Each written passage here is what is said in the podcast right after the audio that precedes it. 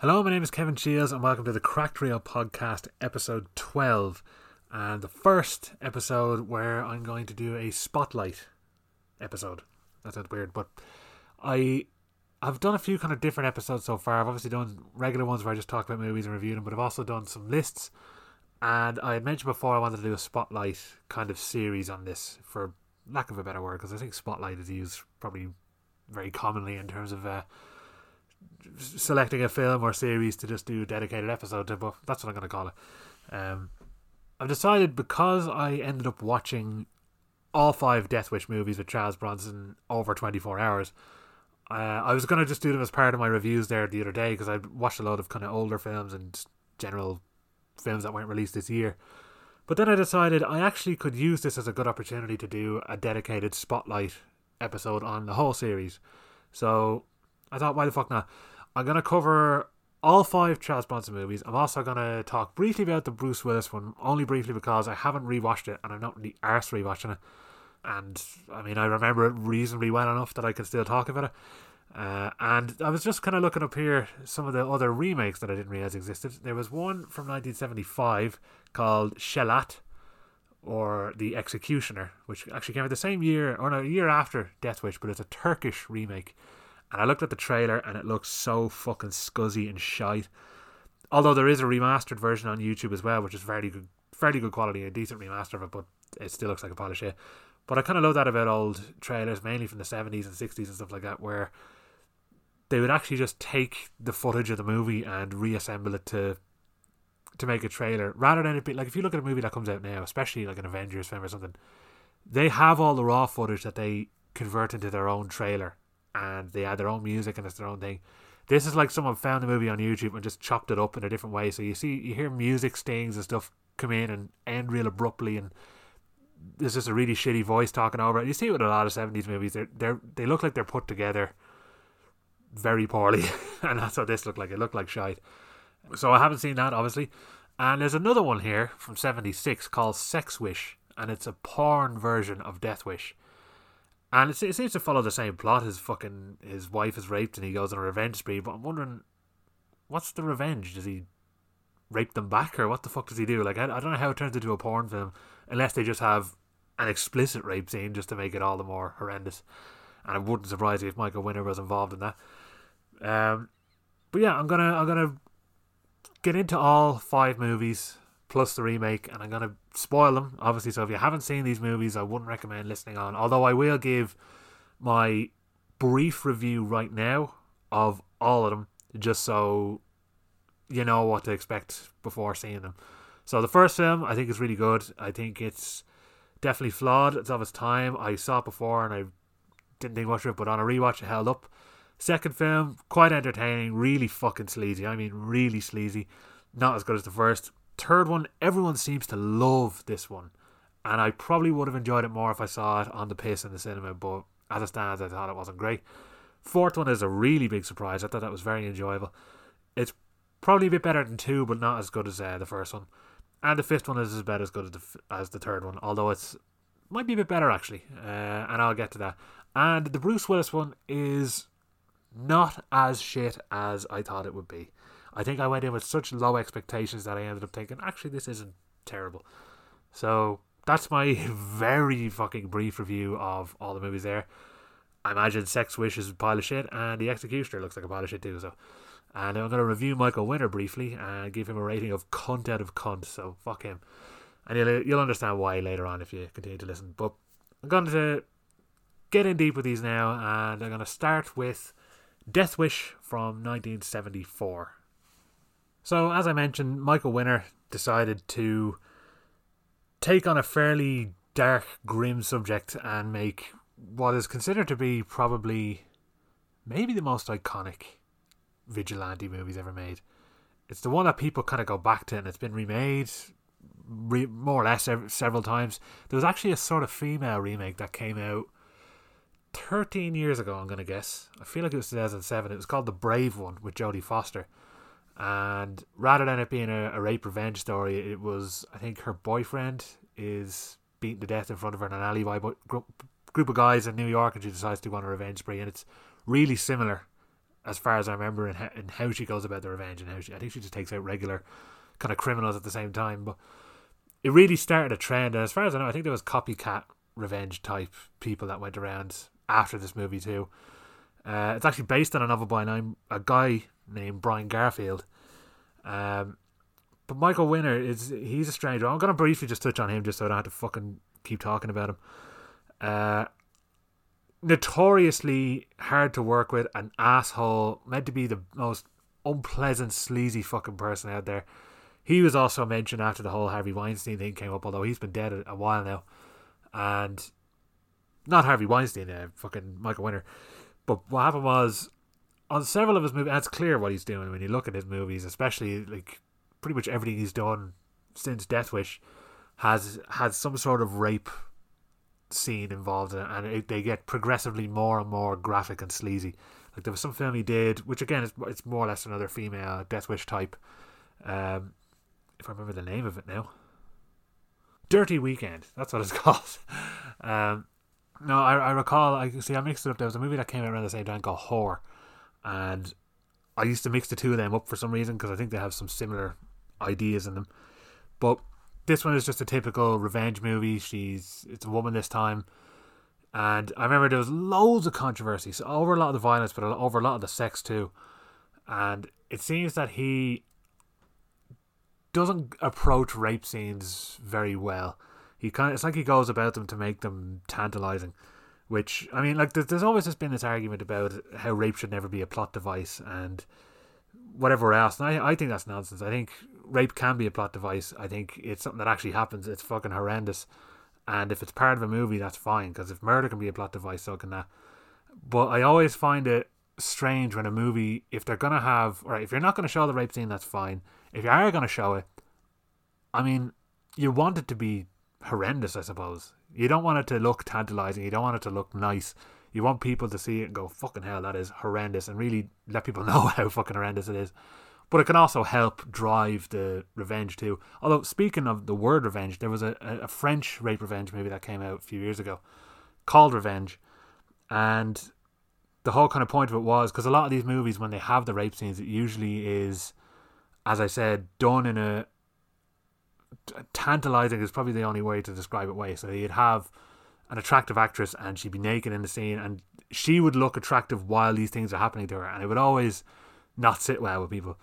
So this movie Revenge, it was a female director and she said, "Well, I'm going to do this in such a way where you're not going to see anything like that. You're going to know this has happened. You're going to know that this character's revenge is legitimate and justified and whatever else. But we're not going to bother lingering on all this shit. And that still works as well, and that's fine. Um, but for some reason, now I will say, for the first Death Wish movie, what happens in it, like, because well, the basic plot of it is, is Charles Bronson plays a character named Paul Kersey, and he's an architect. And by the way, Charles Bronson was about 50, 51 or 52 when he made this, around the same time as he was shooting Hard Times. And he is a unit. He is fucking jacked in this movie. And I think this is before steroids are a big thing too, so it's totally legit. Um, and his wife is played by Hope Lange, and he has a daughter as well, played by Kathleen Tolan, who I think is the only one she was in because I don't think she she reprised her role. But he's just a, an architect, and he's just back from a holiday with his wife back in New York in the shitty streets, and his wife and daughter are in a supermarket when some grimy hoodlums are around there. One of which is played by Jeff Goldblum, although he's credited as Freak Number One. Now, I, I actually did a list a few years ago. I'm actually I'm branching off into several subjects here. I always fucking do this. I did a list a good few years ago for a website called Movie Pilot, which isn't around anymore. And I did, I think it was 20 I did, but I did 20 actors, or beloved actors, but not how you remember them. So I had the likes of Jeff Goldblum in there. I had the likes of Michael Gambon because. I, I picked movies that people would know them for that they liked them in Jeff Goldblum. I think I did Jurassic Park and Michael Gambon. I mentioned Dumbledore, but then I talked about the cook, the thief, his wife, and her lover, where he's a scumbag in that movie, and I talked about Jeff Goldblum in this, and even likes of Antonio Banderas. I mentioned like Zorro and uh, Puss in Boots, and things people would recognize him as be like suave and charming, but he was like a grimy rapist in movies back in the eighties with Pedro Almodovar. So I wanted to do this kind of thing that shows the black and white of these characters, of the, the good and evil characters that they've played. And I mentioned Jeff Goldblum because he plays, I think it's the debut role. He's just one of the most vile, foul mouthed, horrible rapists ever.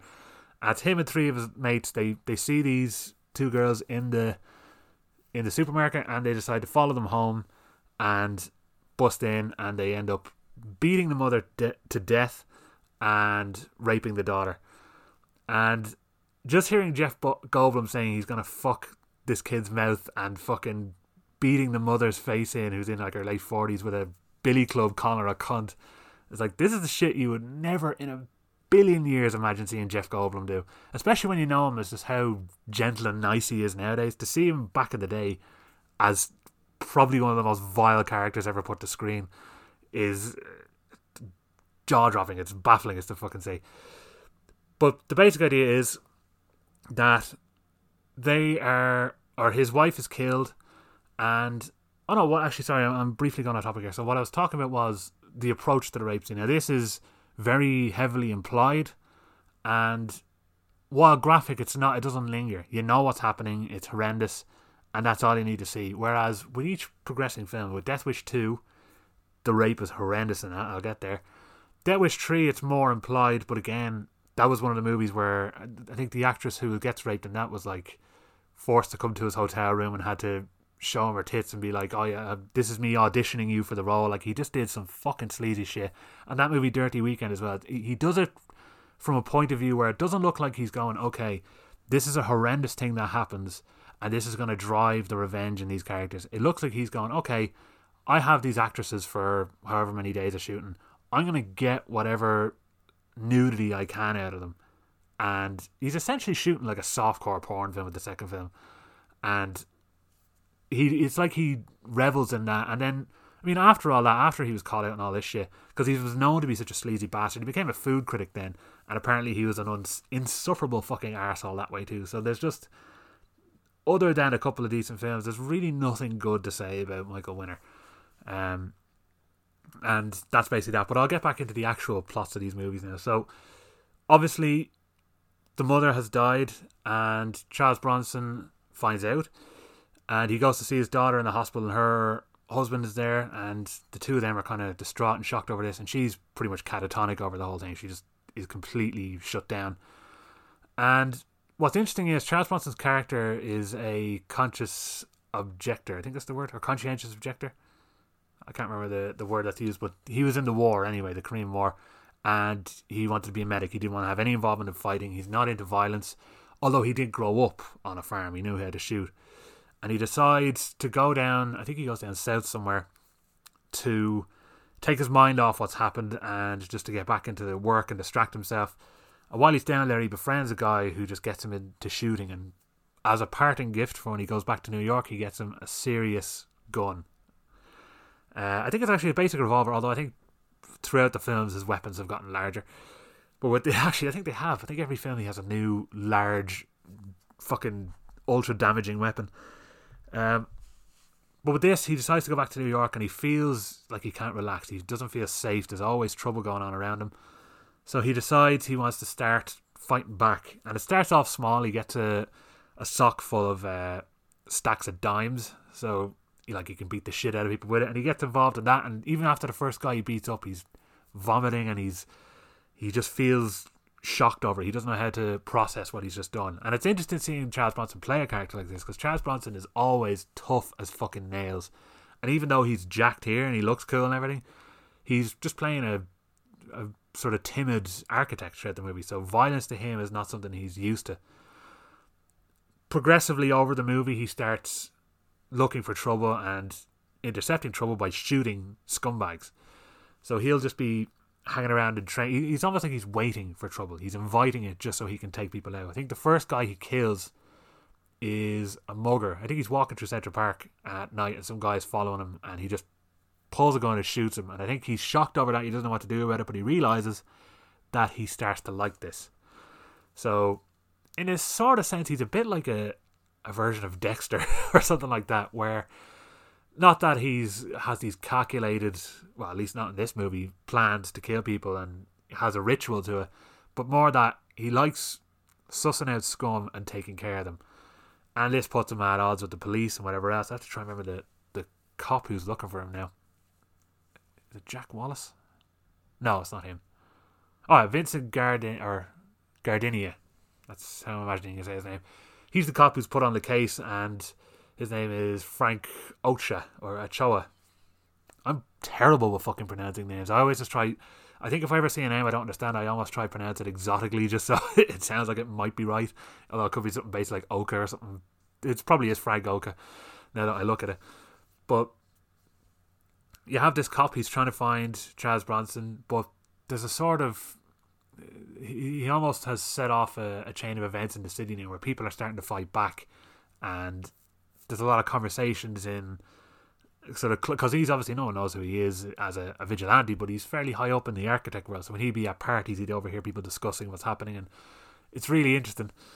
Uh, especially some of the dialogue, because one of the criticisms of the Bruce Willis movie is from complete fucking morons that the movie is racist because in the trailer, and this is all only based on the trailer too, before they even saw the movie, but I think two of the criminals he shoots are black or one of them is Hispanic and people said, "Oh, this is a racist movie. It's a bald white man walking around uh, using his fucking Second Amendment rights and shooting uh, uh, minorities in the streets of Chicago." It's like, no, that's a lot of bullshit.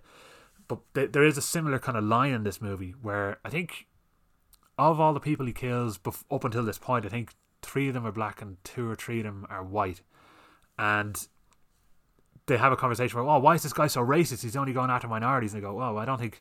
Vigilantes don't see race; they just see criminals. Like that's the whole idea of it. And I was like, I'm kind of surprised they even had that question pop up in the seventies, especially because the seventies didn't give a fuck about this kind of stuff.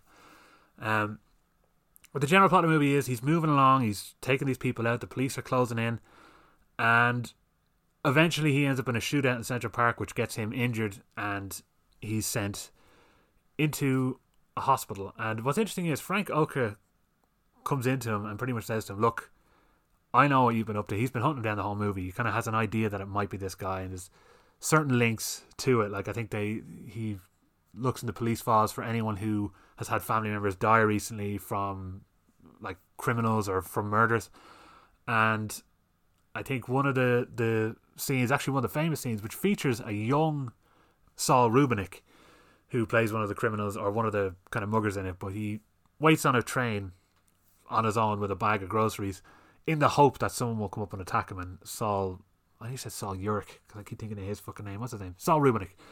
Him and some other criminal come up and he shoots the two of them, but he leaves his grocery bag behind, which means they know where the grocery store is in relation to his house, and they just they make all these connections. And Frank Oka thinks, okay, I have this guy. When he finally gets him, he says, "Look, I understand what you're doing. I understand why you're doing it, and I tell you what, you fuck off out of New York and don't come back and I'll just say that we never found the guy. And they kind of come to this agreement. And actually, there's a really young Christopher Guest in this too, playing a cop, which I didn't realize till afterwards. Uh, so I, I, don't know whether this was his first role or not, but he's actually been around a lot longer than I actually knew. But then you think about it, he's in this is Spinal Tap too, so it's kind of you forget about that. But the basic plot of this movie is, although I've said that several times, he's taken out. He's a vigilante. He's been born into this life now because of what's happened. He's sorry, reborn, I should say, as a vigilante. He's going to go against injustice and criminals and rapists and murderers and drug dealers and all that shit. And he's just that's the new Charles Bronson. And this actually ends on a fairly iconic scene where he's now in Chicago and he sees I think some woman gets her like groceries knocked over by some guy or like some asshole guys that remind him of Jeff Go. Actually, here's another thing I should say. He doesn't get his revenge, which I found really fucking interesting. Um, in this movie, he's he you have Jeff Goldblum and his two mates who commit the horrible act, but they get away scot free. He never sees them again. He goes for people like them. He goes after muggers and drug dealers and whatever else. But he never finds the actual guys who did it. And I think that was a seriously fucking ballsy thing to do back in the day. You'd never actually get away with that now. At least not in a in a mainstream film. People would just look at that as too bleak. All producers would be like, "Oh no, we need to have a scene where he fully gets revenge and it's it's sort of happy ending or bittersweet, whatever the fuck. No, nothing like that. The lads get away scot free. Um, but anyway, he's in Chicago then. he sees a bunch of people like that, like those kind of people. They fit that description, and he famously holds up his finger and pretends to fire a gun at them. The way they do that in the remake is so poor, but I will get to that. Um, I actually really enjoyed this movie? When I first saw this, I watched this about when I was about thirteen, and obviously the way I watch movies has changed significantly. When I first saw that, I thought, ah, this isn't really doing it for me. I just felt like there was nothing really going on. I expected more modern style action and things like that. I didn't get into the whole character side of it, and because I was a moron the way I used to watch films, so I, I don't really trust anything I reviewed when I was that young. Um, so that's that didn't do much for me, and I thought, you know what, I want to give this another try, especially after watching Charles Bronson again. I was like, you know, what, I'm fucking really in the mood to just see more of him. Rewatched Death Wish, and I tell you what, it holds up big time. I thought it was solid. It's really well acted. It's really well made, and despite the grim nature, it's not as exploitative as you'd expect. And that's where it all changes in part two, because part two is a fucking joke. so part two follows Paul Kersey again. Set, it says how many years after? It's a good few years after. It was made in '82. The first one was '74. This was made in '82, but I think it's set like two or three years after. It's really weird the whole timeline of these movies because I think even in one of the later movies, it refers to the events of the first movie taking place two years after it. So it's just it's really fucking all over the place. I don't think I mean nowadays it's harder to make those mistakes. If you're gonna make a movie you can really thoroughly investigate the movie that you liked before and you're gonna do a sequel. You'll know all the ins and outs and what doesn't make sense and what does. Some films do that now. Other films you're looking at are going, how did you like look at Sin City 2? As much as I really enjoy Sin City 2, the inconsistencies are so fucking annoying. I don't know how he didn't go back and rewatch his own movie and go, okay, that won't line up with this, so we need to change this and that. They just went for it and they were like, oh shit, none of that makes fucking sense. But this one, Michael Winner again, and this actually features a young uh, Larry F, Mr. Laurence Fishburne, and he's playing one of the most over the top. Like, what's kind of interesting is if you look at the sleaze bags in the first Death Wish movie, Jeff Goldblum, he's saying over the top, graphic, horrible shit but they're believable lads. They just look like total scumbag New York like criminals. These lads, every one of them is like fucking Daffy Duck or something when they see a, an attractive duck walk by or something like that. They're just jumping around, hollering, and all this kind of shit. It's so over the top. But what's happening now is you're following Paul Kersey. He's living back, or no, he's over in LA now, and He's now living with his real life wife Jill Ireland, who plays a character named Geri Nichols. He's or he's not living with her; they're, they're seeing each other. They have a kind of relationship, uh, but he has a maid in his house, and I think her name is Silviana Gallardo, if I'm getting the name right. And then you have an actress named Robin Sherwood playing his daughter instead this time, and the daughter comes to visit him, and she's still catatonic. She's a bit like she doesn't even know how to behave anymore. The husband, and he said husband-in-law, the son-in-law or husband, who was around a bit in the first one. He's kind of just there to give a bit of exposition for Charles Bronson's character and say, look, she's the doctor's recommended this, she's on this medicine, we don't know what to do, blah blah. He doesn't really have much impact on where the story goes. He's not involved in the vigilantism, and he's not even mentioned in this one. So that's why I think it's really strange that the the not chronology, but the continuity is all over the shop. Um, but the basic idea is Charles Bronson is out with her and his new girlfriend. They're walking around the streets of LA and he gets pickpocketed by a group of lads who want to start a fight. One of them is Laurence Fishburne. The rest of them are just the most typical 80s bad guy, fucking sleazy street punks you've ever seen. Like spiked collars and fucking crazy haircuts and just impossibly crazy. They don't even know how to actually behave around each other. They're just so thirsty for death and murder and rape and killing and drugs. It's just they're hilarious caricatures. And already that sets this apart from the first one because the first one, despite how sleazy it is and everything else, and while it is can be over the top, it feels grounded in reality. This one is just total exploitation. So the plot of this one is he gets robbed and he's like, "Oh fucking," I think, I think he's building a radio station or something because he's still an architect. But I think he's at work anyway when, or he might be out with his wife, but his daughter is. No, no, no. Sorry, I've mixed that up entirely while he's out with his daughter and girlfriend, because he's been pickpocketed, they have his uh, address from his wallet and they say, let's go back, go to his house and rob the place. He looks like he's got some money. And when they get there, the maid who's been hanging around ends up being attacked and raped by these lads. Now, this is where you see the difference in just how Michael Winner has approached this. Because, like I said, the first film, it's heavily implied what's going on, and it's graphic to the point where you see people's reactions and whatever else, and you hear things. This film is like he just shot a softcore porn film.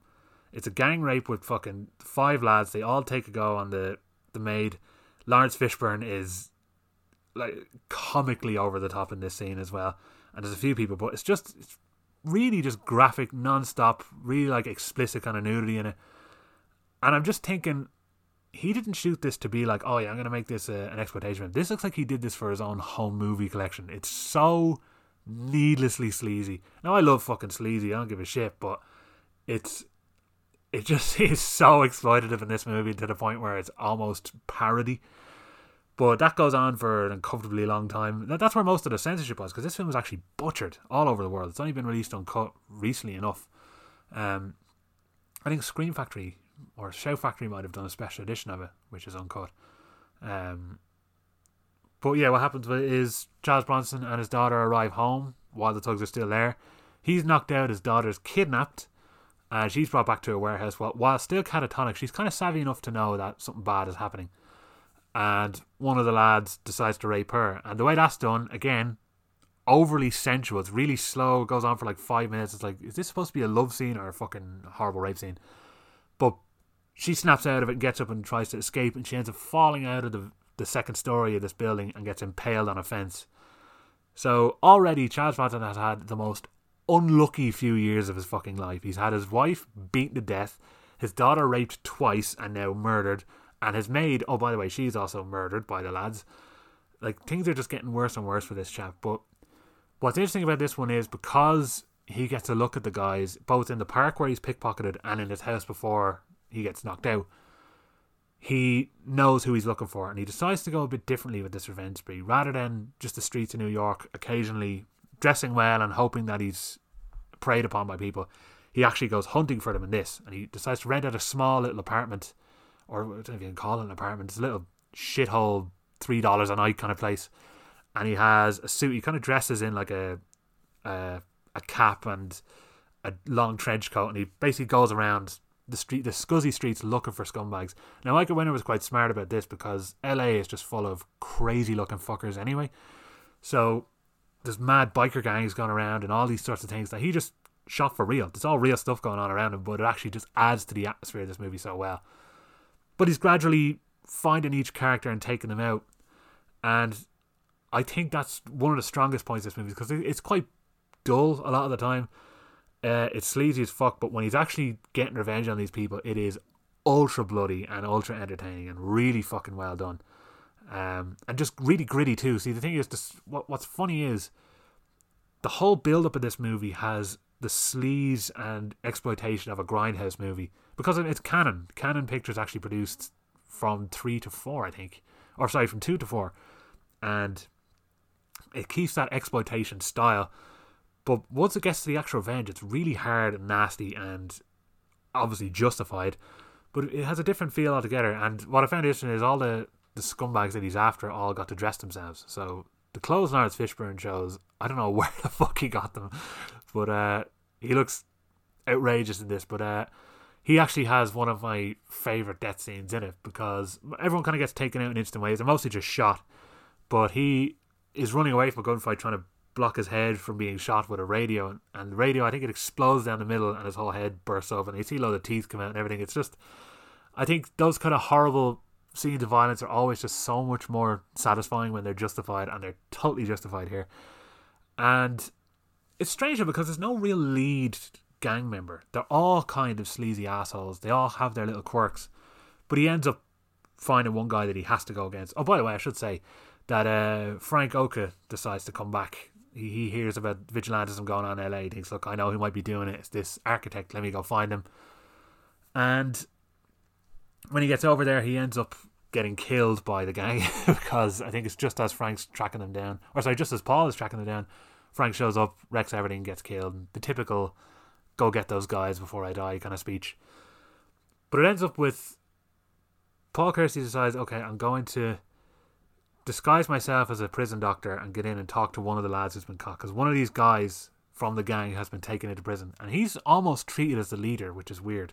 Because he, I mean, he shows kind of leadership skills is probably not the word, but he shows like he's in charge when they're at his house. But there's no real indication that he's the one leading this gang, and he ends up getting into a really brutal fist fight with Paul Kersey in the, in some like therapy room in the hospital or prison hospital. And the, the stunts for that scene are fucking great. You can tell it's not Charles Bronson in one scene, but it's really fucking gritty and nasty, and it's it's a really bizarre mix. Like I said, there's there's exploitation elements, but it still keeps a lot of the grit from the first movie. Is it as good narratively? No, it's way more ex- exploitative. It's not. It's a bit more fun, I guess, if that's the word to describe it. Because I mean, when he's going on the revenge spree, getting to see such shitty LA, it's entertaining because it's 80s LA. Uh, 70s New York is a real dour, depressing, miserable look, but 80s LA is really over the top and fun, despite the grim shit that's going on in it. But it's compared to the first one, not as good, but it's a solid exploitation movie if that's what you're looking for. Definitely more so than what's coming next with 1985's Death Wish 3. Now, strange story, well, not strange story behind this one, but Grindhouse Dublin, which is one of the most enjoyable nights you can actually have in town. It's a, an event that shows in the Lighthouse, and a lot of people who run it, they're all good people. And there's some fucking fantastic stuff that's been shown there, and some really rare stuff too. And I'm fairly certain that they had a double bill, a Cannon double bill of this and Masters of the Universe, both in 35mm, which is just serious. And I remember half thinking about going. I wasn't too interested in seeing Master of the Universe. I said, ah, I must must go to Death Wish 3. It could be a crack. And I ended up never going. And I regret that. Because I think I would have had a much more enjoyable experience with it. Because I ended up just watching this early in the morning on Netflix on my own. And it really seems like the kind of movie that would be a lot of fun. I mean, loads of fun if you were on the piss in the cinema, especially at Grindhouse. I think that would have been a fucking tremendous night, and I can see why this has its fans. It puts a lot of the rape and stuff on the back burner. There is a rape scene in it. Like I said, it's it's more so implied, but it is one of the ones where Michael Winner was apparently at his sleaziest, and that's what got his name called out with Harvey Weinstein and all those. Um, but this, this is actually the last one he directed, I think. Pretty sure it's the last one he did because I think Charles Bronson was sick of the cunt. But this one, that takes a back seat while you still have the crazy same kind of characters from Death Wish 2. This just, uh, like, it's so over the top. You have, first of all, what's interesting is the villain in this movie is played by Gavin O'Herlihy, who I didn't realise was the son of Dan O'Herlihy, who is in the likes of Halloween 3 and Robocop, and is a Dublin man. Same with Gavin O'Herlihy. But he he just he kind of looks like Keith Carradine or something like that. But he's a total sleazeball fucking leader of this gang, and a very young Alex Winter is in this too. Alex Winter you might know from The Lost Boys, and more importantly is Bill from Bill and Ted, which the new movie just occurred to me could get postponed with all this coronavirus shit. I really hope that's not the case. I don't know, it could be. There's also interesting stuff regarding movie releases and the coronavirus, but I'll, I'll actually get onto that on a later episode and later in the week because I have another episode planned, a regular episode, and I'd rather save any kind of movie news for that. But this movie follows Charles Bronson. He's back in New York, even though it's actually parts of England shot to look like New York, which I didn't know at the time. There's some there's some cutaway stuff, obviously, of real New York, but I actually didn't guess it was New York, not really New York, but it didn't feel like New York at the same time. It didn't quite look like it, but I never would have guessed it was England. Um, it was Charles Bronson. He's arrived back to meet a friend from the Korean War, and when he goes to his apartment block, he finds him dead and ends up being arrested for it. They think he's done the murder. The police chief, played by Ed Lauter, has said, "Right, I know you didn't do the killing. I know who you are. I'm not stupid. I'll tell you what. I'll give you a free pass if you use your vigilante skills, so to speak, to take out this entire gang." And obviously Charles Bronson says, "Yeah, these are the cunts who did it." But it's it's not just a simple him going around the streets looking for crimes thing. Although there is a lot of that in it. It's more him getting the community in this tower block who are just terrorized by this group of fucking scumbags to band together and fight against the punks.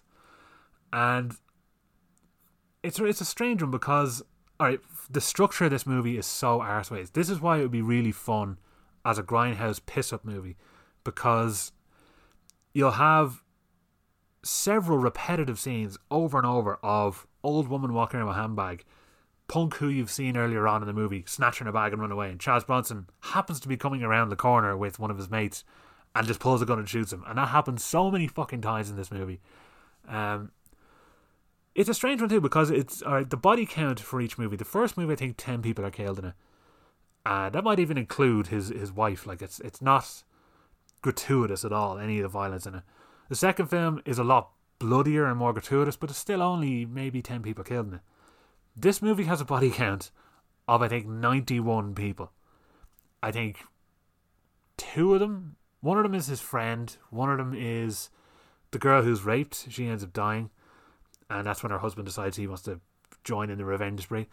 And I think maybe three or four innocent people are killed because of this gang. Everyone else who dies is a gang member.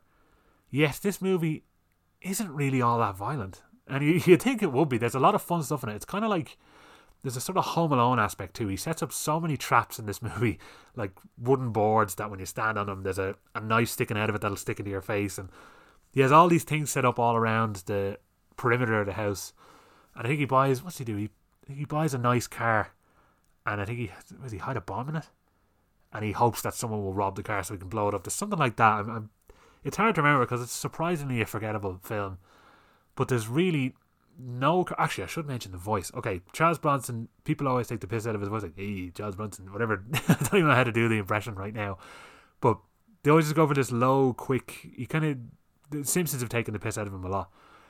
And the second movie, he kind of sounds like he's forgot the voice he put on in the first movie, and he sounds almost Irish. This movie, it sounds like he's been entirely dubbed in. It sounds like he's not even there, and they just dubbed for him. He just didn't bother his arse with this movie at all. Now, don't get me wrong, the movie has its fun elements. The, like, the general plot of it is Gavin O'Herlihy, he's the leader, his name is Fraker. He runs this gang. There's several other characters that are going around. One was called the Giggler, which apparently is based on a real criminal who, like, he's just really, really fast and he'd run around robbing purses and giggling his arse off. He ends up getting shot in just the most undramatic fucking way ever. But the movie progresses on to have this whole terror block fighting against this gang. Machine guns are being used, all these old war weapons, grenades, all the shit that he ha- his friend had from the Korean War, and it kind of just feels like it goes nowhere. It just it's just a series of fairly poor shootouts that don't have they, they evoke the same kind of level of fun as maybe the second one has in in the types of characters that are in it. None none of the grit is there. I don't know. I just felt totally underwhelmed by this. It just did nothing for me. And again, I was on my own watching it. It probably would be a lot more effective with cans in the cinema, but I don't know. I just mainly sat there going, eh, I don't really care what's happening. It's not violent enough to keep me interested. I don't really give a shit about these characters. They don't do a very good job at setting anyone up. The gang leader is just over the top. He does have a great finale though, a great death, where he's shot with a rocket and blows out the side of this building. but even then, it just kind of it would have more an effect in the cinema. I think. Overall, doesn't do much for me. It's just him back in New York killing a fuckload of people, and then he fucks off again to LA by the end of this movie. I think he's he packs his bags. He's only meant to be visiting New York just to see this guy because he's technically been given a uh, a message from OSHA to say, look, don't come back or whatever his name is. I'm gonna keep pronouncing his name wrong. But he fucks off back to, to LA then at the end of this movie, and that's what sets off the fourth movie. So this one was 85. Death Wish 3 was the last of the Michael Winner ones, and I I actually think it might be my least favourite. Well, here's the thing. I like all the movies. From Death Wish 1 to 5, I think three and five are definitely the weakest. Uh, five, it's not as fun for sure, but the action is a lot better, and I'll get to that. So, because I think a lot of the action in this is kind of there's a lot of explosions going off five feet away from people, and them just doing a big ballerina twirl away from it. That kind of action, which I find gets a bit tedious after a while. Um, I don't know. It's just the third one just doesn't really do much for me. It's it's boring. It does put behind the rape. This is the start of the rape going away, because by the fourth one, you're just into general bad guys. So if you look at if you look at the types of criminals you have, which are effectively teenagers, although movie teenagers back then were 25 year olds playing 15 year olds. But you've Jeff Goldblum and his lads who are scumbags. You have Laurence Fishburne and his mates who are also scumbags, but they're more over the top and a bit more ruthless in what they do. And in this film, you have crazy scumbags, but they're not as ruthless in terms of rape and stuff and torture and things like that, but they are crazy killers. From the fourth one is when the movie picks back up in terms of realism. Now, there is an interesting mix here. So this is Death Wish for The Crackdown is what it's called. This came out in 87. And Charles Bronson at this stage is in his 60s. Like, I think... Actually, I think he was in his 60s from Death Wish 2. He would have been, because that was shot nearly 10 years after. Yeah, he was about 60 in Death Wish 2. and now he's obviously mid 60s now. But this one, it's a bit more interesting. It's set in LA, but it ha- it really reminds me of The Lost Boys in terms of location. It has that same sort of I think it's Venice Beach that they're in, or near enough to. Uh, but there's like a kind of a fairground sort of arcade area in this. Now, he has a new girlfriend in this movie, and her daughter, who I feel like is played by someone I recognize, although I don't remember now. Yeah, she's played by the character or the actress Dana Barron from Vacation, who plays Audrey in Vacation. So bit of a more gritty turn for her after doing a vacation. But he has his new girlfriend, played by Kay Lenz, and they're just happy he's just gone about life again. Even though, I mean, he's had the most tragic circumstances several times in his life. He's killed over a hundred fucking people, and it kind of just means nothing to him. But he's just living a relaxed life now. Although I think oh, he uses a fake name. Actually, is that in the second one? I think I can't remember what he calls himself now. He's, Paul Kersey only, but it's like no, I don't remember. I know he has a fake name. I think in the third movie or one of them. And uh, anyway, he decides in this movie he's living a normal life, and his new daughter-in-law or his I suppose girlfriend's daughter, she meets a new guy and she goes to the beach to hang out and whatever else. And they're in the arcade when they buy some drugs because you know cool hip 80s teenagers do rocks of fucking cocaine and it's a bit more straightforward in that sense. There's no, there's not a lot of sleaze in this one, um, but lots of drug dealing. And what happens is she ends up taking a cocaine overdose, and that sends him on a revenge mission. And he goes down to the beach looking for people there. He finds a drug dealer and kills him, and that ends up he ends up catching the eye then of this really rich businessman played by John P. Ryan named Nathan White, and he or or Ed Zacharias, I think his name is, if I'm getting that right. Maybe I'm not. I don't remember his fucking name because I know he has a. I mean, I'm gonna I'm gonna be spoiling this anyway, but might be Ed Zacharias. It could be him, but he. You'd know John P. White. He always. I've never seen him play a character that isn't some sort of villain in some way. He just has the most evil corporation head on him. Um, but what happens is, he ends up going to his house and says, "Look, my daughter died from a drug overdose similar to your daughter in law did. All these drug dealers have been causing shit, whatever, for years. And I know there's two factions that are going against each other.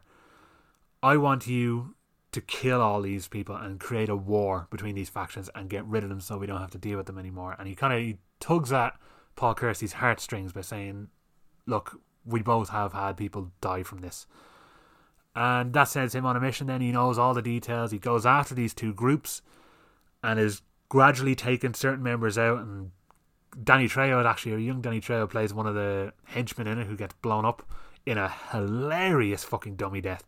Dummy deaths are pretty prevalent in these movies as well, but the one in this is just hilarious. He, I think he rigs a bottle of wine like he has an explosive at the bottom of it, and he's going bar to bar pretending that he's selling it, but he's actually going in to leave it at their table and blow them up and it just cuts to what looks like three paper mache lads sitting there on a table and they blow up the smithereens. It's just I thought it was tremendous. But he has two cops who are looking for him. One played by George Dickerson, Detective Rayner, and he has uh, this is a Korean name I'm going to get wrong. Uh, Soon-Tek, played by oh no, that's the actor, and he plays a character named Detective Phil Nozaki, which I think So I think he's playing like a Japanese name, and they're probably just. I mean, this is the '80s. They were just like, "Oh, you're Asian. You're going to be Japanese for the scene, even though you're probably not Japanese." But he has these two cops after him, or at least looking for him. Same typical thing where the cops are kind of on his side, really. Um, and it's quite interesting how they do that. But it's what I what I liked about this movie was that it abandoned the sleaze. I mean, there's still trashy elements. You still have the shitty gangs who are hanging around the uh, boardwalks, but this is more cartel and mafia kind of stuff. Well, more so cartel, and him creating a war between these two drug factions. And some of the kills are quite creative in this one as well. But it gets to a point where now this is the thing with John P. Ryan. As soon as I saw him, I was like, he's the villain. And even I actually think I mentioned this in my review on Letterboxd. I don't even consider that a spoiler. You look at him and you go, there is no, there is no way in hell this guy is legitimate. This guy is such a fucking villain. And I was right. The whole thing is that he pretended to be this Ed Zacharias, if I'm getting the name right. I really don't fucking remember. Um, I actually could be totally wrong now that I think about it. I think Ed Zacharias is the drug dealer. Cause okay, I'm gonna I'm gonna re-explain this part. So John P. Ryan is posing, and his character's name here on IMDb is Nathan White. So I'm just gonna say Nathan White as his character, but he's posing as this guy named Nathan White, who is this rich entrepreneurial business guy. But turns out he was out of town, and he got to pl- pretend to be him to get Paul Kersey to go off and commit all these murders, but really he was taken at the competition because Nathan White is actually a drug baron himself. And they set it up for Paul Kersey to be killed, but it doesn't work. So he goes on a revenge mission after him. And there's some fucking really, really great scenes in this movie. There's some a brilliant fight scene in a hotel where he's fighting one of the henchmen in one of the gangs, and it's just really gritty and nasty, really kind of. It feels like it could have been in the 70s as well, even though it's the 80s. It has a good look to it. Uh, and it, uh, it, involves another great dummy death, which uh, looks really painful because they did a good job at the dummy. his arms are flopping all over the place. It just you're just aware it's not real. But give me a fucking dummy death over CGI any fucking day. But this movie, he figures out that Nathan White is actually a, a drug baron and that he planned to have him killed. Nathan White ends up kidnapping his wife and killing him. No, sorry, I said that wrong. He ends up kidnapping his wife and killing her or his his girlfriend. I'm mixing up the. He's had so many. I mean, Charles Bronson fucking slays in these movies. he has a new fucking wife or girlfriend in every single fucking movie. Um, but this one, he she ends up being killed, and that sends him on the warpath. And similar to Death Wish 3, he blows up the villain with a rocket launcher, and it's just absolutely fucking hilarious. Well, here's the thing about this movie: the third film had a sense of fun about it, even though it's quite tedious at times. It just has a sense of let's just have loads of bad guys get killed and it's a good romp. This movie, it takes the somewhat seriousness of the first movie. It removes the sleaze and the rape, and replaces it with just drug dealers because drug dealers was just a big thing in the eighties. It's like, oh, drug dealers doing this, kill them, and it still managed to keep a sense of fun that the third film had. And I think it was actually nearly the perfect balance. The problem with the movie is is that the plot is actually kind of shite and it's tired and it's been done before, and there are slow moments. But it actually might be my second favorite of the bunch. Like it, it just edges out the second film. The second film is a lot more violent and brutal and whatnot, but this one has the perfect blend of fun and serious. It's just lacking in terms of narrative, and you know exactly where it's gonna go. The second you fucking see John P. Ryan, you're like, he's a villain what he's saying now is a lie. I guarantee it. And then forty minutes later, you find out he's lying. So it's it's exactly that way. But I mean, if you look at the film so far, the general arc has been we're gonna let you away with this because we know your family's been killed and you've been killing bad guys, but you have to fuck off out of the country. The second film is more or less the same, only in a more extreme level. I think uh, actually after he kills that that guy in the fight dressed as a doctor. I think the security guard says, "Look, I'm going to give you a five minute head start. Get the fuck out of here." Third film is kind of just like just kill all the vigilantes, and you basically all these movies are very pro vigilante, which I suppose I can understand because there's never there's never an unjustified death in these movies except to the innocent people. When it comes to getting the revenge or any of the people that Charles Bronson kills, they're all completely justified. So you're kind of you're kind of always on his side, even though he is a mass murderer at this stage, Ge- uh, reaching genocidal levels for one person. Um, but with this movie, it just kind of it ends very abruptly too. Once he blows up John P. Ryan, he's just like, all right, he fucks off, leaves his wife there, and it's kind of he lost everyone again. He lost his his new surrogate daughter. He lost his new potential wife or girlfriend. I can't remember what the fuck she is in this. And there he is again. He's just lost everything and he fucked off. And this time he fucks off to New York again. And I think they shot this in Canada, if I remember correctly. Because the stuff in LA is all legit LA. And they're good LA movies as well. They're a real good sense of LA at the time. Obviously, the first one was shot in legitimate New York, third in London or somewhere. And this one, I'm pretty sure, is in Canada or somewhere like that. There's some good like New York photography at the start to I know set the scene and whatever else. But this one is now in 1994. So we've gone from 1974 to 1994. So that's a long fucking time following this one character. Now Charles Bronson is in his 70s at this stage. I think he was 72 or 73 when he made this, and it might actually be the last movie he released. I'm gonna make absolute sure of that. Um, I'm pretty sure. Well, he actually he appeared in some TV movies that would have came out later. He must have shot all that stuff in advance. But although by the looks of it, it's a TV movie that came out in '95 called Family of Cops, and he plays a character called Paul Fein. And the other two movies that came out in '97 and '99, he plays Paul Fein, and I guarantee that it's just recycled footage from the three movies. I, I'm put my money on that. But his last real big release that I think it went straight to video, as far as I know, is Death Wish V or Death Wish Five: The Face of Death. And here's a funny thing: this is just this is just a ridiculous way producers go on and how people go on. When they were making these movies, with Death Wish 2, it's Roman numerals, so it's two lines, let's say, to do the number two, and similar to the way Rocky did. The producers, for when he was doing Death Wish 3, said, Oh no, we need the number three. We don't think that the average American audience will understand Roman numerals and they won't get that this is a third Death Wish film. And that baffled me beyond belief. So Death Wish 3 is the number 3, Death Wish 4 is the number 4. With Death Wish 5, they decided to go back to the V, and here we are. Now, this one, speaking of TV movies, feels like a TV movie. Oh, I never mentioned actually the director of Death Wish 4. Um, I need to go back now. I've IMDb keeping me uh, on the straight and narrow here, so I know what I'm talking about. But it was from the director J. Lee Thompson, who directed a lot of the Planet of the Apes sequels, but most notably directed The Guns of Navarone in the early 60s. So this chap knows what he's doing. He's got a seriously good catalogue behind him if you actually look through it. There's some fucking great stuff there. Um, that a lot of which I've been meaning to actually see throughout my whole life. He did the original Cape Fear as well. So he's one to keep an eye on, or one that I'm gonna go back and revisit all the stuff. But he also did a fuckload of movies with Charles Bronson. He did loads of the ones in the in the eighties. I've seen I think two of them maybe. He did like like Murphy's Law, Ten to Midnight, which I've seen, which is fucking really good. Uh, pretty sure he's in Firewalker as well, and he directed Kinji or Kinjite, The Forbidden Subjects. Again, probably pronouncing that wrong, but that's another one. All these really nasty, violent Charles Bronson movies from the 80s he actually did. So that makes sense that he would get him for Death Wish 4 because they clearly had a good rapport and it went well with them.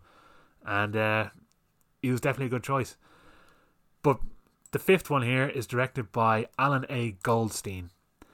And from what I see, he has done fuck all except really gammy looking TV movies and cheap straight to video stuff.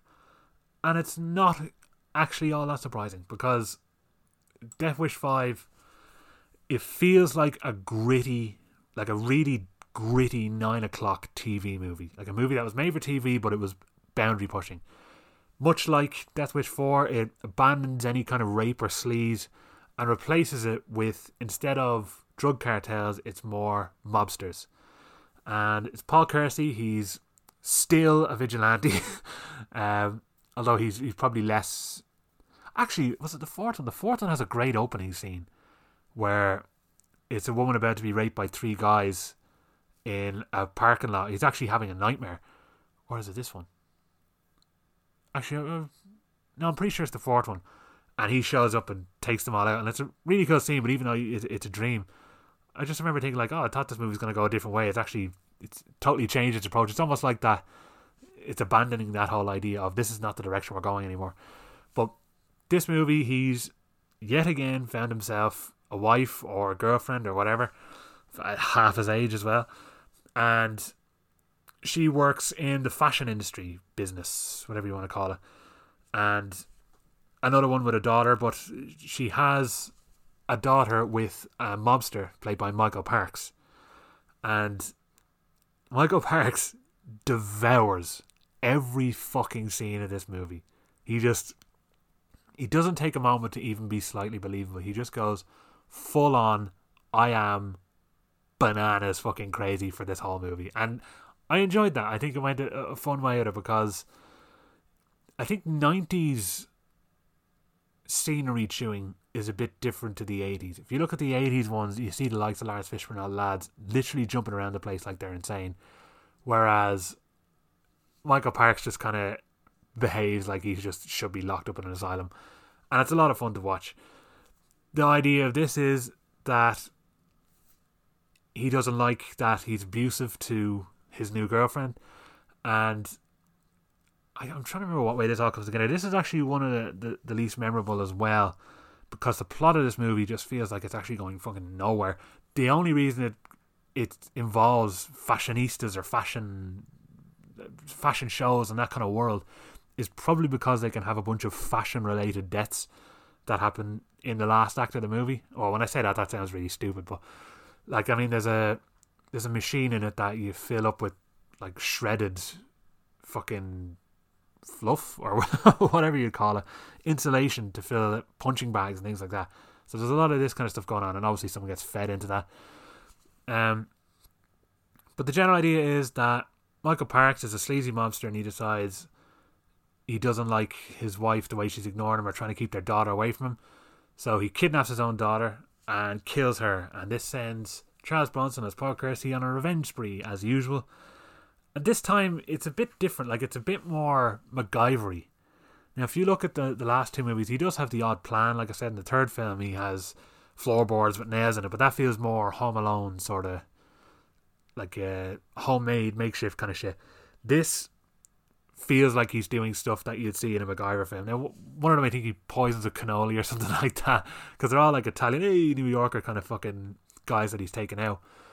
And one of them, I think he poisons his cannoli. He chokes on that. I think most of the other ones just get shot in really bloody ways. It's really well done. One guy, like I say, gets fed into a fucking a chipper, but it, it's all stuff that's going on in the, the fashion world. One guy actually gets cling filmed to death because I think they're wrapping stuff up in the start of the film. There's a lot of Chekhov's guns in this that all get fucking used at one point, and I appreciated that. Um, but here's the thing about it: it's actually it's not badly shot or anything there's a great, uh, probably the most MacGyvery death scene is there's this guy who he has like some skin issue, and he's loads of dandruff, and he's very sensitive about it. Bizarre character thing to write into this movie, but he ends up he finds this football, which I don't think they've ever even sold these in a shop. I don't know why they would, but it's a remote control football, and he just fucks around with it and drives around, and he decides to fill it with a like napalm explosion, and he blows up this guy who's got like he's worried about his face, destroys his face with it. Now, here's actually the thing I should say stunt wise. Now, the first movie is all just death dancing. People get shot to do a ballerina twirl. There's not much in the way of stunts. Second film is a bit, a lot of the same, but there's a bit more danger to it. There's a few explosions. Third film is endless death dancing. Fourth film has a bit of grip, but again, stunts aren't a huge part. But with this film, the strongest aspect, right? First of all, big bloody squibs is always a good thing. But there's a few stunts in this film that are fucking dangerous. You see, I think she's a female cop who gets hit by a car and she gets wallied into the fucking air. It is really vicious how they did that. And loads of explosions and dummies and shit. Just, I was really just impressed with how fucking well put together a lot of this stuff was. Despite the fact it feels like a, a shoddy kind of TV movie. Um, actually, I should mention as well the actor Kenneth Welsh and Michael Parks, both of which were huge parts of Twin Peaks. So I thought that was interesting that they included those as characters in this. Well, they didn't include them in this, but it was interesting that they actually got to work together again, which I, I should say. Um, and you also have Saul Rubinek, who makes a sort of return because obviously he just plays a punk in the first movie and gets shot, but in this one he plays a, I think he's a lawyer or something. And I think a lot of this is because she might testify against Michael Parks and take their daughter away, and that's that's how all these connections come together. As usual, there's lots of double crossing. It's very, very run of the mill, not that interesting. The real strengths of this movie are just the action and the bloodiness of it. They're very few and far between at the same time as well. So there, there's it's a weird it's a weird tone to go through. So like I said, you had the the different tones all the way up. This one just feels like a standard TV movie that didn't actually need to be called Death Wish at all. This could have just been something else. But it probably would have been a I mean it was straight to fucking video anyway, but it probably would have been a guaranteed straight to video had it not been called Death Wish. It still ended up being that, but if that was just called something else, people would just see it as ah, it's another Charles Bronson revenge film. Fucking just throw it out. I enjoyed it. I enjoyed them all, but I think if I had to rank them so far, now I'm going to rank these. I won't include the the Bruce Willis one, but obviously I think the first one is the best. It's the strongest film. It has the most realistic characters, realistic narrative. The situation is realistic and ugly. The revenge is realistic and ugly, and it feels more well rounded. And I think it's just it's it's actually quite a good film, and that's that's another reason I like to give movies a second chance. Because like I said, I gave up on that well, not that I gave up on it, that I, di- I didn't like it years ago and I never wanted to watch it again. I was like, oh, that was boring and shite. I don't want to see that again. And I was wrong. So to give it another go, I was glad I did and it, it worked for me. The second film, I think, works as a, an entertaining, gritty action movie. I think the realism goes out the window. It's fun, but not as fun.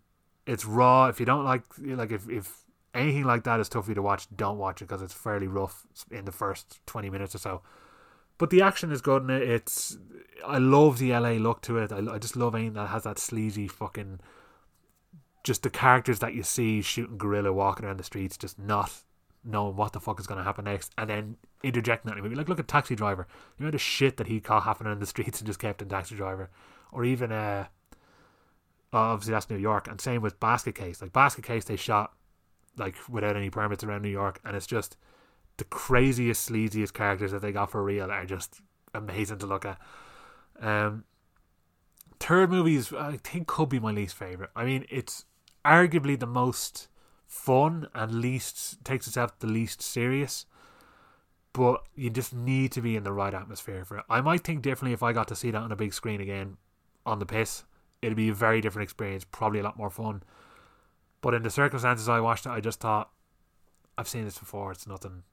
It's nothing that interesting. Uh, the fourth film then is probably yeah probably the strongest of the the sequels. I'm really impressed by that one. Good performances. It goes back to the bare bones of the first one, minus the sleaze. I think it has the seriousness, the grit, and it's also quite fun. And it has a it's a nice eighties time capsule. It doesn't feel like it's dated as badly as a lot of the other ones. Um, so yeah, definitely recommend the fourth one. And the fifth one, as I said, some very good action scenes. I like the bloodiness of it, but it's fucking dreary. I I think it's a better action film than the third one, but the third one's more fun. So they're kind of equal. I'd, I'd pretty much rate them equal in terms of what I like and dislike about them both. I think if you had the fun of the third one with the violence and action of the fifth one, it would be a fucking cracker. It might even be the second best of the bunch, but as it stands, they're kind of equally my least favourite.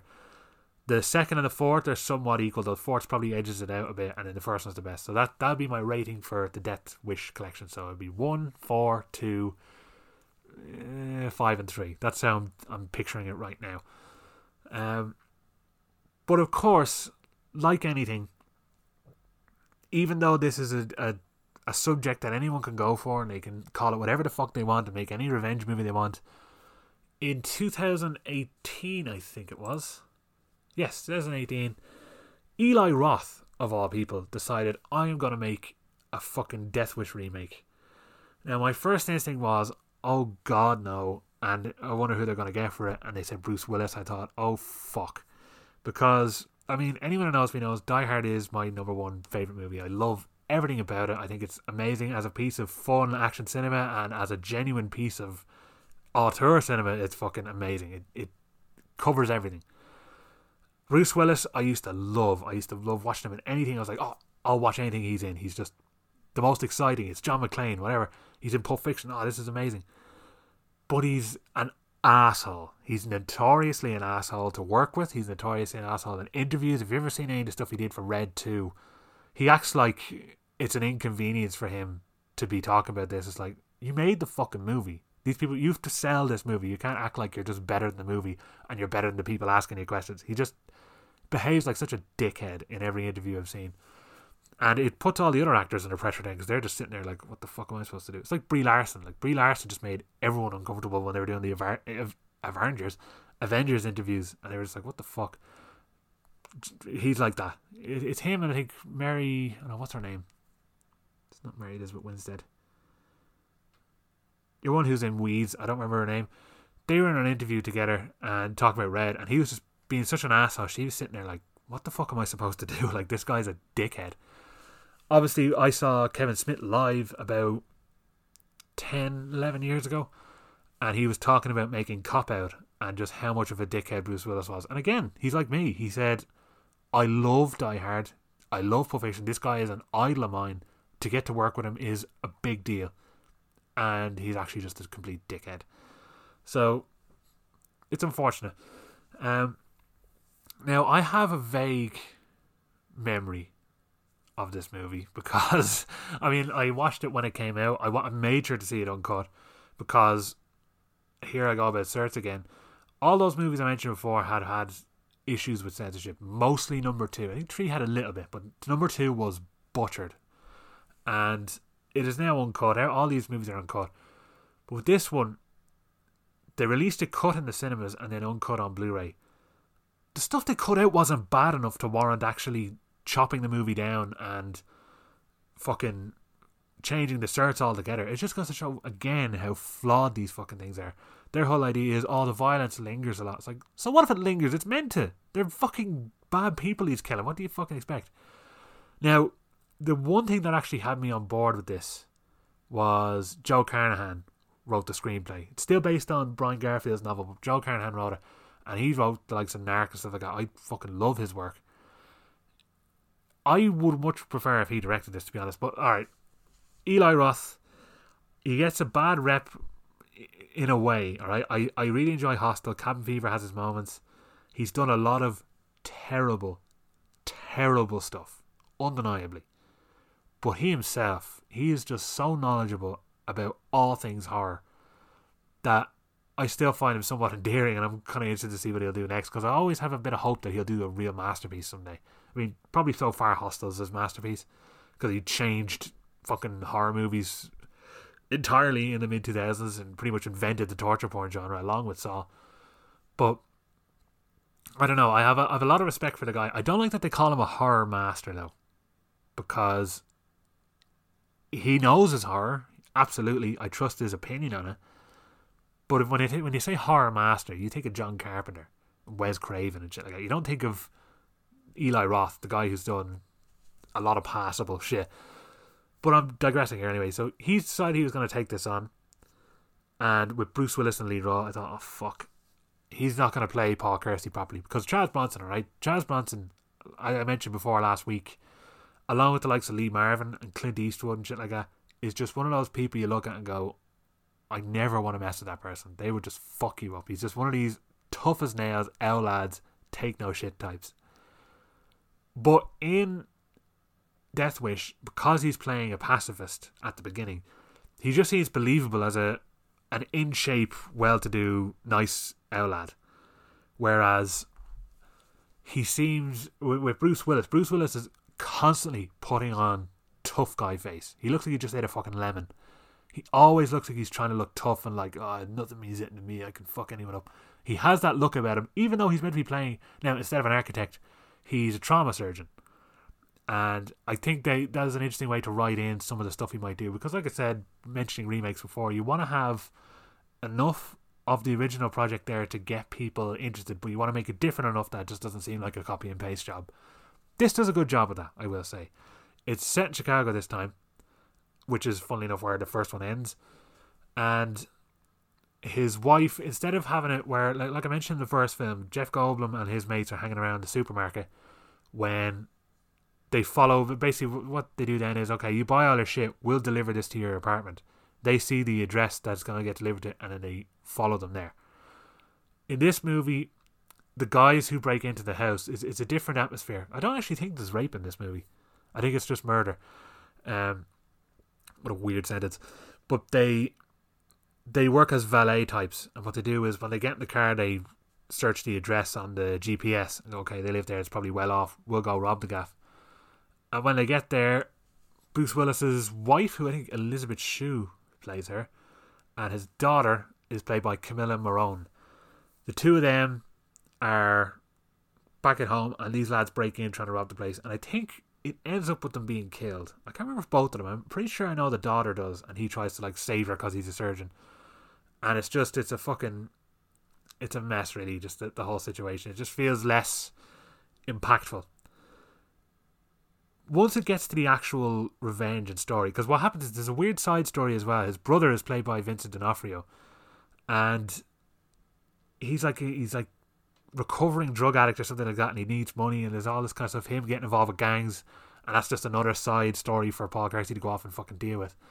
And I think the cop who's trying to track him down in this is played by Dean Norris, who you'd obviously know from Breaking Bad and Better Call Saul, the best show on TV. And if you don't like it, you're an idiot. And with this, it feels tacked on. It doesn't feel like it actually needs to be in the story. It just it's it's like an excuse to just go, we need more kills. But this one goes a different way. He throws a hood on and he goes around and he just shoots some random drug dealers at one point. And he, because the modern day social media, the way all that kind of works and the way people are idolized, he gets caught on camera doing it. They don't see his face, but it's all about him now becoming this star. Everyone hears about him like, oh, the guy, the vigilante guy. And this again sets off another chain of events, all that kind of shit. It feels schlocky how it's stuck together. It doesn't feel like it, it, blends as well. The realism is already out the window, especially with some of the kills. One of the kills is actually great, but it's like something from Saw.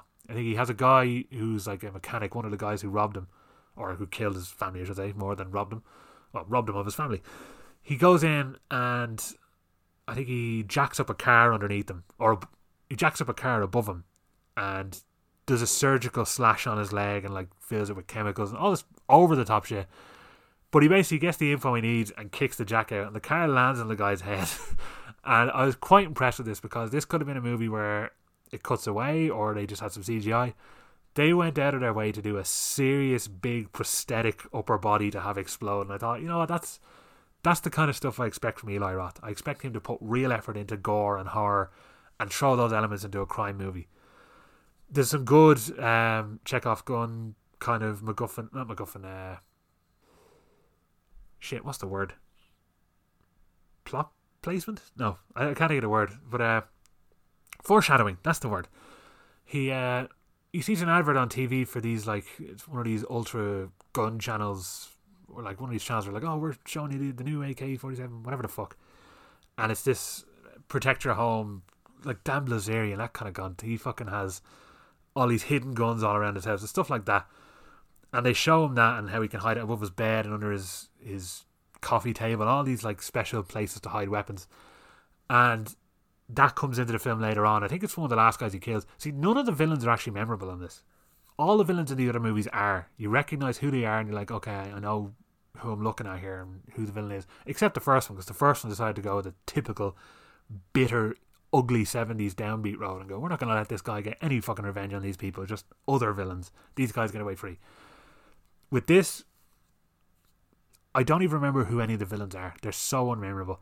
There's a few good scenes of him finding them and taking them out. There's one I think he goes into like a pawn shop or something, and something to do with like a security camera. I can't remember. There's, there's some good shootouts. I just know it's a bit messy in my head because, like I said, I haven't seen it in two years. But I, wanted to just include it in this little Death Wish review spotlight episode. But he takes these people out, and at the end, he gets to use that kind of hidden compartment under his table for the gun. I thought that was very well foreshadowed and well written. The film itself, I think, because I went in with such low expectations. Now, obviously, Joe Carnahan was a big, would have pushed me a bit more.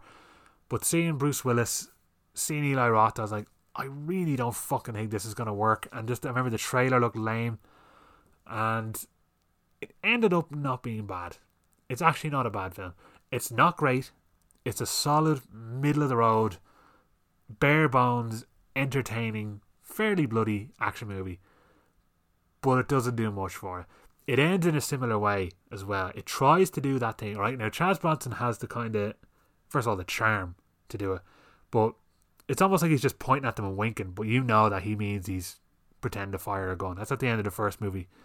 In this movie, Bruce Willis tries to do the same thing, and it's so shit. He basically actually has the full action of a gun in his hand, pretending to shoot these guys, and it's so lame looking and really poorly done.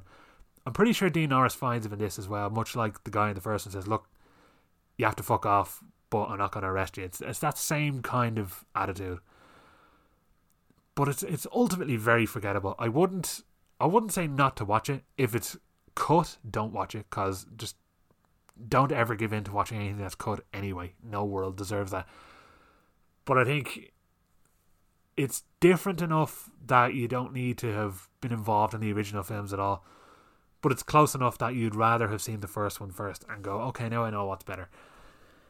Overall, as a collection, excluding the remake, it's a solid, very entertaining group of action films that change dramatically from film to film. And I think there's a lot of quality in there. Even at its worst, it still has its moments. If you include the remake, it's just, eh, there's a fucking remake thrown on the end. It doesn't really do much. You can see the fucking Turkish Shallow or Shalat one, whatever it's called, and Sex Wish if you wish, but you don't need them. I think if you want to just have a decent, entertaining, if downbeat fucking couple of hours or a couple of nights, I suppose, depending what way you spread these out. I was mad enough to just do it all. I think I did the first two in one night, and then the the three, four, and five were done the next night. So yeah, it's doable if you decide you want to give yourself twenty four hours of Charles Bronson. Mostly sleepwalking his way through the movies because I didn't really get into, I suppose, acting and things like that. I mean, like the first film, he's trying 100%. Second film, as I said, he throws on a weird accent.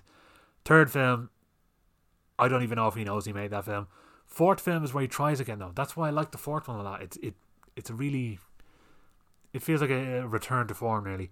And in the fifth film, he he actually seems too much of a sweet old man to, to get away with half the kills he does because he's really just nice and friendly. But when he's killing people, it's just this is just a seventy year old outlaw standing there with a gun and he, he doesn't he's not as imposing as he was in the other movies. Because Charles Bronson, like I said, he used to be fucking built to shit, so you wouldn't fuck with him. But yeah, I think that's uh, an example. I mean, that was a lot of movies to cover in, in a spotlight episode. And how long have I gone? Uh, not too long actually, an hour, nearly an hour, twenty minutes. I'm surprised I managed to do six movies in detail, well, reasonable detail, like that. Uh, I think if I'm gonna do any other spotlight episodes, it probably will be with someone because I, I was discussing with some people. That one of them wants to do Fanatic, the John Travolta movie, which isn't as bad as people say.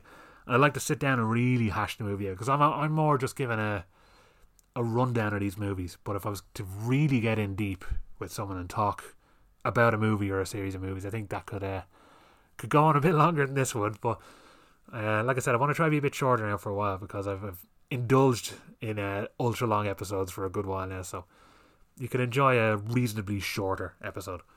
But if you enjoyed this, thanks a lot, and thanks for listening as always. If you do, um, I'm happy that I got to talk about these movies in a slightly different way and actually get into details because I wanted to talk mostly about movie to movie how they've changed. Because I mean, I mean, when you know the sequels to a movie, it can kind of hurt your experience tension wise if you ever see a character that's in peril, you're like, well, I know he's in two, three, and four, so it's not really, it's not real peril for four movies at least.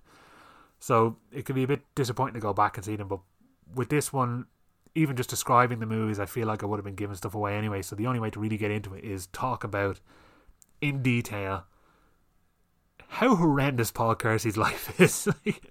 He's killed well over 100 people everyone he's ever loved has died or been taken away from him in some way. And he just keeps going. I wonder I wonder where he fucking ended up after all of this. He's gotten away with so many crimes with so many understanding police officers who are just like, oh well, he's a vigilante, let him fucking do what he needs to do. And I think in, in some level there is that. I think it's I'd say if there was a genuine vigilante going around killing people, more so in America now, the cops would probably be like, well, sure he's a bad guy, but he just took out all these gang members we've been trying to get fucking sanctions on for years and we couldn't. So I'd say there's a, a lot of love for vigilantes somewhere within the police forces, but obviously they have to be seen to not liking them and wanting to prevent them and whatever else. But yeah, if you enjoyed this, please let me know. I definitely enjoyed talking about it and getting to talk about the different aspects. Pretty fucking grim movies to to choose for a spotlight episode because I talked about fucking graphic rape for a solid 20 minutes of this show, but at least you know, I suppose, contextually why it was there and why Michael Winner is a scumbag and why it feels good to watch revenge happen to really bad people in movies. It's always very, very entertaining and fun. Um, so yeah, thanks a lot for listening. There will be more spotlight episodes in future. The next episode that's coming though is going to just be a regular one, and I'm considering some lists soon. I do have uh, I have about forty or so movies in a list that I made for not necessarily ones that didn't quite make the top 100, but well, this is of the decade now, but just 40 overlooked movies. Movies that people didn't give nearly enough credit to. Some of them could have made the top 100. Some are like just decent, alright movies, but it's more that they're not getting enough attention, and I think they should. So I will make a a list for those soon. I just don't know how soon, but stay tuned for a new episode anyway. That should be maybe out somewhere between Friday and Sunday. Could be out Monday morning. I'll see. Uh, just want to get around to it. Obviously, I have plenty of free time with all this fucking coronavirus isolation shit that's going on, but I want to spend that time doing other shit. So, a new episode will come out. I'll explain the the interesting developments in the movie world that have taken place over the last few days because of this outbreak and the amount of films that have been postponed and stuff that will be appearing online. Uh, which I'm gonna hopefully get because I think there there are some movies that are coming out this Friday that are currently in cinema online for twenty quid a piece. And that's dollars too, so it could be a bit cheaper here. So I'm gonna watch them and then I will review them probably over the weekend, and that will be my way of talking about these new movies that are getting released. So until next time, thank you all for listening. You're all cunts. Goodbye.